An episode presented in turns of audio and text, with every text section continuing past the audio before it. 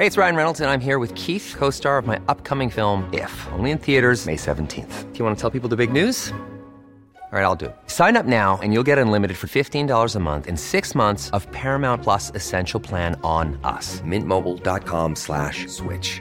Upfront payment of $45 equivalent to $15 per month. Unlimited over 40 gigabytes per month. Face lower speeds. Videos at 480p. Active Mint customers by 531.24 get six months of Paramount Plus Essential Plan. Auto renews after six months. Offer ends May 31st, 2024. Separate Paramount Plus registration required. Terms and conditions apply if rated PG.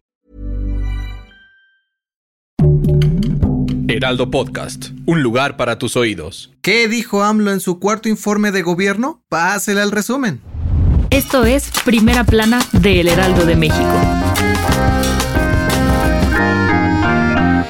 Llegó el momento que todos estaban esperando, ¿o no? Y es que este jueves, Andrés Manuel López Obrador presentó su cuarto informe de gobierno. ¿Qué? ¿El cuarto? En poco menos de una hora, el Presi hizo un recuento de los resultados que ha obtenido su gobierno en el último año y destacó que, a pesar de que la economía no ha crecido, pudieron disminuir la pobreza y la desigualdad con más de 600 mil empleos creados y un aumento de 4.8% en los ingresos laborales de todo el país.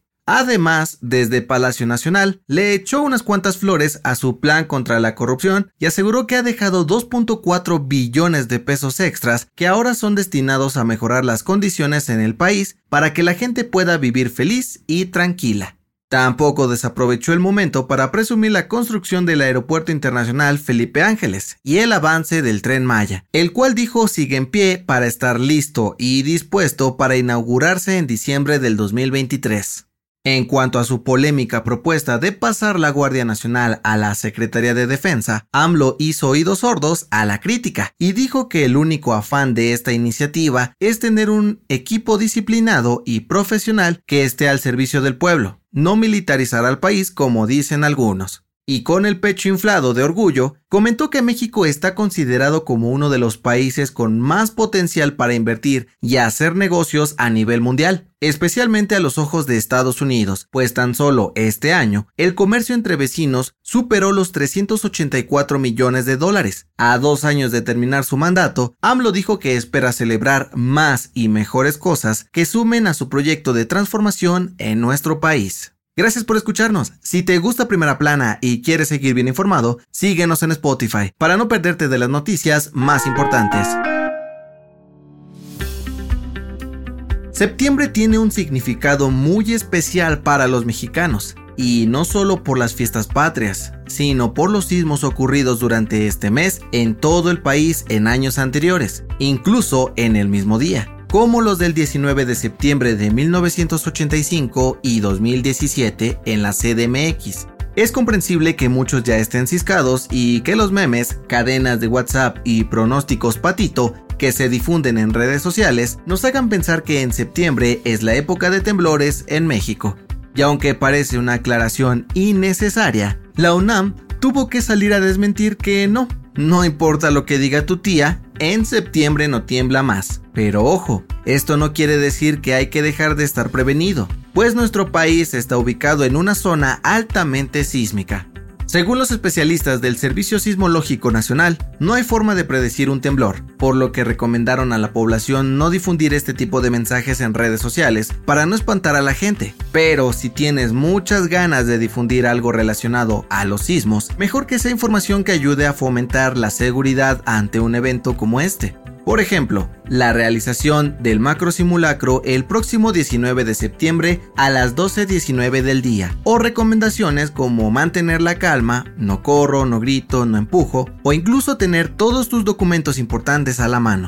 En la descripción de este episodio te dejamos un link para conocer más sobre los sismos en nuestro país. Ya hablando de eventos importantes este mes, la ONU organizó su tercera cumbre de jefes de policía de las Naciones Unidas en Nueva York y la secretaria de Seguridad y Protección Ciudadana, Rosa Isela Rodríguez, se presentó con un duro mensaje en el que dijo que México está luchando por ganar la paz y no la guerra contra el narcotráfico. Aseguró que gran parte de la violencia que se vive en nuestro país se debe al tráfico de drogas y de armas desde otros países, por lo que pidió el apoyo internacional para frenar su producción y evitar más muertes o problemas de salud pública. Además, raspó a los gobiernos anteriores y dijo que la 4T no tiene lazo con el crimen organizado como sucedía antes, por lo que están comprometidos a terminar con la violencia desde la raíz, por el bien de todos los mexicanos. En otras noticias, el Banco de México sacó la tijera y recortó su pronóstico de crecimiento de la economía del país para el 2023, pues estiman que avance 1.6% a lo largo del próximo año y no 2.4% como habían calculado hace unos meses. Chale. En noticias internacionales, este jueves un hombre intentó dispararle a la vicepresidenta de Argentina, Cristina Fernández de Kirchner, mientras saludaba a sus simpatizantes afuera de su casa, pero salió ilesa del atentado. El individuo ya fue identificado y detenido por las autoridades locales. Y en los espectáculos, está harto. Piqué rompió el silencio sobre su ruptura con Shakira y anunció que demandará a paparazzis y medios de comunicación por inventar rumores sobre su vida personal y afectar la seguridad y privacidad de sus hijos. El dato que cambiará tu día.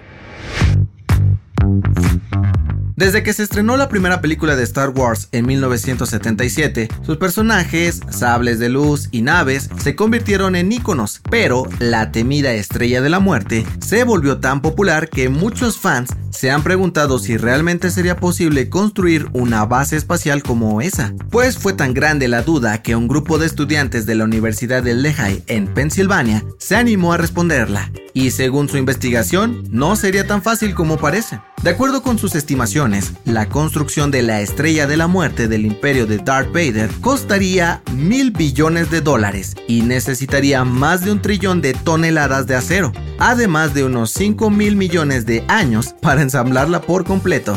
Si alguien se anima a construirla algún día, que la fuerza los acompañe. Yo soy José Mata y nos escuchamos en la próxima. Esto fue Primera Plana, un podcast del Heraldo de México. Encuentra nuestra Primera Plana en el periódico impreso, página web y ahora en podcast. Síguenos en Instagram y TikTok como El Heraldo Podcast y en Facebook, Twitter y YouTube como El Heraldo de México. Hasta mañana.